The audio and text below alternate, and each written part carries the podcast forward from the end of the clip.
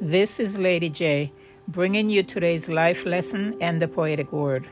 The Word of God tells the believer that they're in the world, but they're not of it. What does that mean? It means that though we are physically in the world, that God has branded us and separated us unto Himself as a chosen generation, a royal priesthood, a holy nation, and yes, a peculiar people. He has brought us out of the dominion of darkness into His marvelous light to show forth the praises of Him. And so every day we should be waking up to shine for His glory. We are here to glorify Him in everything that we say and do. Our daily cry must be, Lord, let your kingdom come, let your will be done on earth as it is in heaven.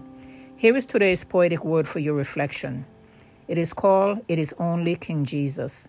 No matter how much we achieve, it will never be enough unless in King Jesus we're daily putting our trust. No matter how many funds that we have sitting in the bank, it is only King Jesus who can refill our spiritual tank. No matter how many accolades that we've received from the world, it is only the true promises of the King that will hold. No matter how many tasks that we're able to perform, it is only King Jesus who can truly arm us with the strength to go on. Where are you putting your trust today? Let it be in King Jesus.